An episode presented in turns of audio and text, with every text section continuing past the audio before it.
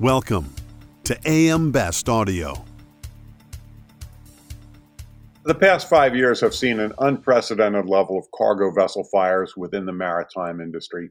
In addition to loss of life and serious injuries, the fallout of these incidents has resulted in property damage to both ships and their cargoes, environmental damage, and other uninsured financial losses due to the subsequent supply chain delays. I'm John Weber for AM Best Audio, and I'm speaking today with Sean Dalton, Munich Re's head of marine underwriting in North America. Sean, so glad you could join us today. Thank you very much, Sean, for having me. So, Sean, what's the reason for all the cargo ship fires? You know, John, the single common thread with uh, the the fires aboard container ships is, is the I- improper shipment of hazardous materials or, or dangerous goods, and and that could be everything from a misdeclared cargo. It could be uh, packaged improperly, stowed improperly, labeled impro- improperly. But that's the single common thread uh, for, for cargo vessel fires um, aboard container ships with, uh, you know, uh, roll on, roll off vessels or, or car carriers. Um, you know, there's a, a variety of causes, but the common thread there is that once fires start, they're incredibly difficult to put out, and they all, all often end up, uh, uh, you know, in both scenarios with container ships and uh, um, rows and car carriers with catastrophic loss. How can data and analytics address the problem? You know, one of the things that that's that's uh, extremely challenging is it's, it's, just not possible to inspect every container, and um, you know, ideally the best solution is to to, to get a, a dangerous shipment uh, uh um, not on the terminal or being loaded on a ship. So you know, with that, actually, Munich Re had been approached uh, over the past year by the United States Coast Guard and the National Cargo Bureau uh, to really inquire, you know, you know, do we have any capabilities on the analytics side that would perhaps be of uh, of benefit?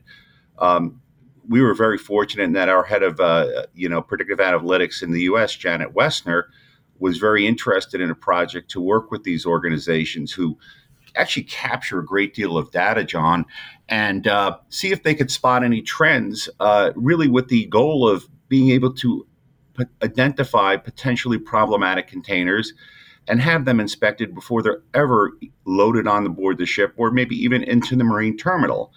Um, you know, both National Cargo Bureau and the United States Coast Guard, they capture a great deal of data. And, uh, you know, using that data both to spot you know you know trends and and really areas of focus but also to identify areas to improve data collection that could lead to, to further meaningful improvements.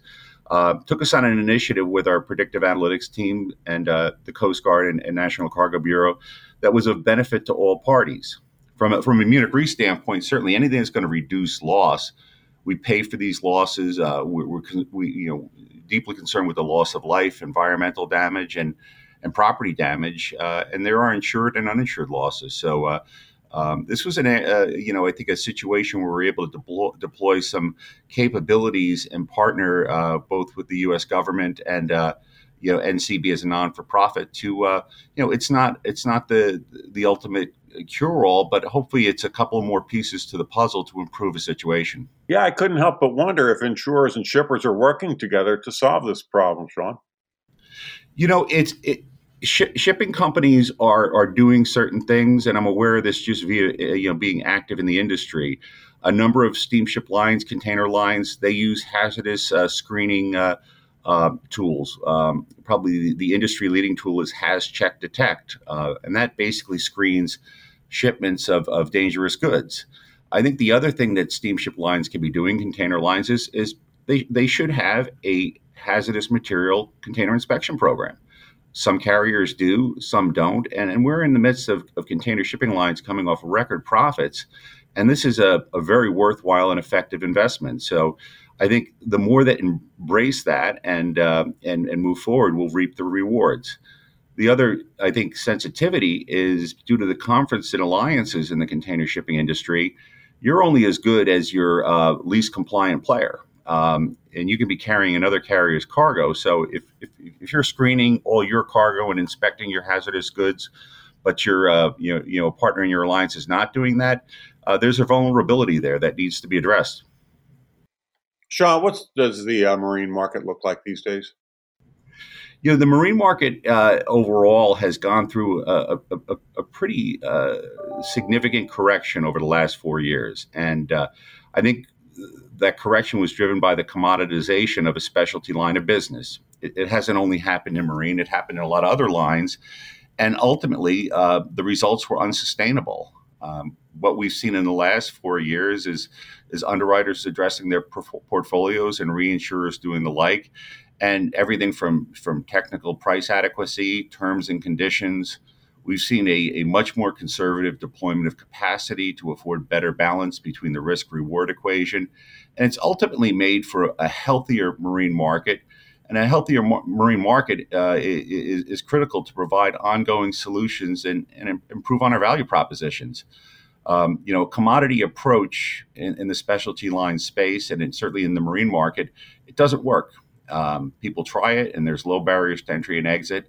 Um, you know, it's just not sustainable. And uh, I think we've seen a, a, lot of hard work by underwriters, brokers, claims professionals over the last four years, and, and amidst a, global pandemic, to really address these deficiencies in our business. And uh, there's no rest for the weary. We've heard this week at the IUMI conference about just significant challenges going forward that uh, are constantly changing and evolving in our business. And uh, um, you know, we, be, we need to be continually working to improve upon our uh, our offerings and uh, you know our businesses.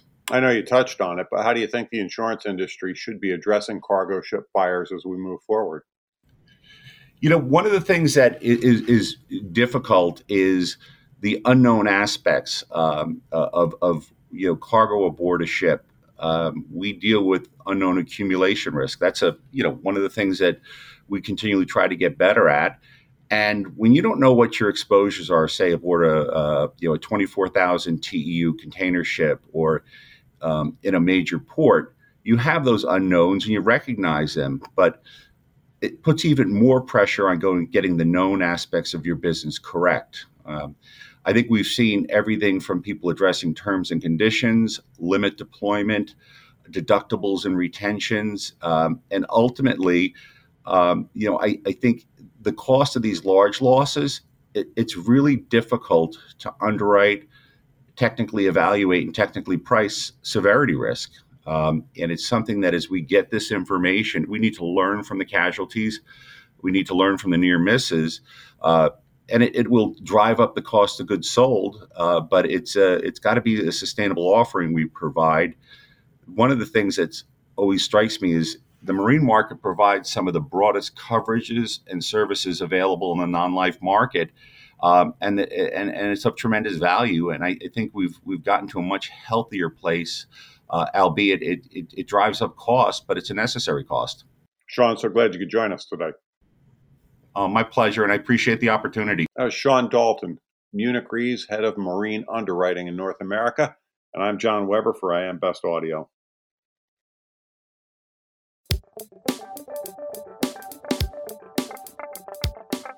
Looking to get the full attention of the insurance industry? We have the platforms that will do just that. Whether it be AM Best TV, AM Best Audio, Best Review Magazine, or Best Day. Find out more by calling AM Best Advertising Sales at 908 439 2200, extension 5399, and have a great day.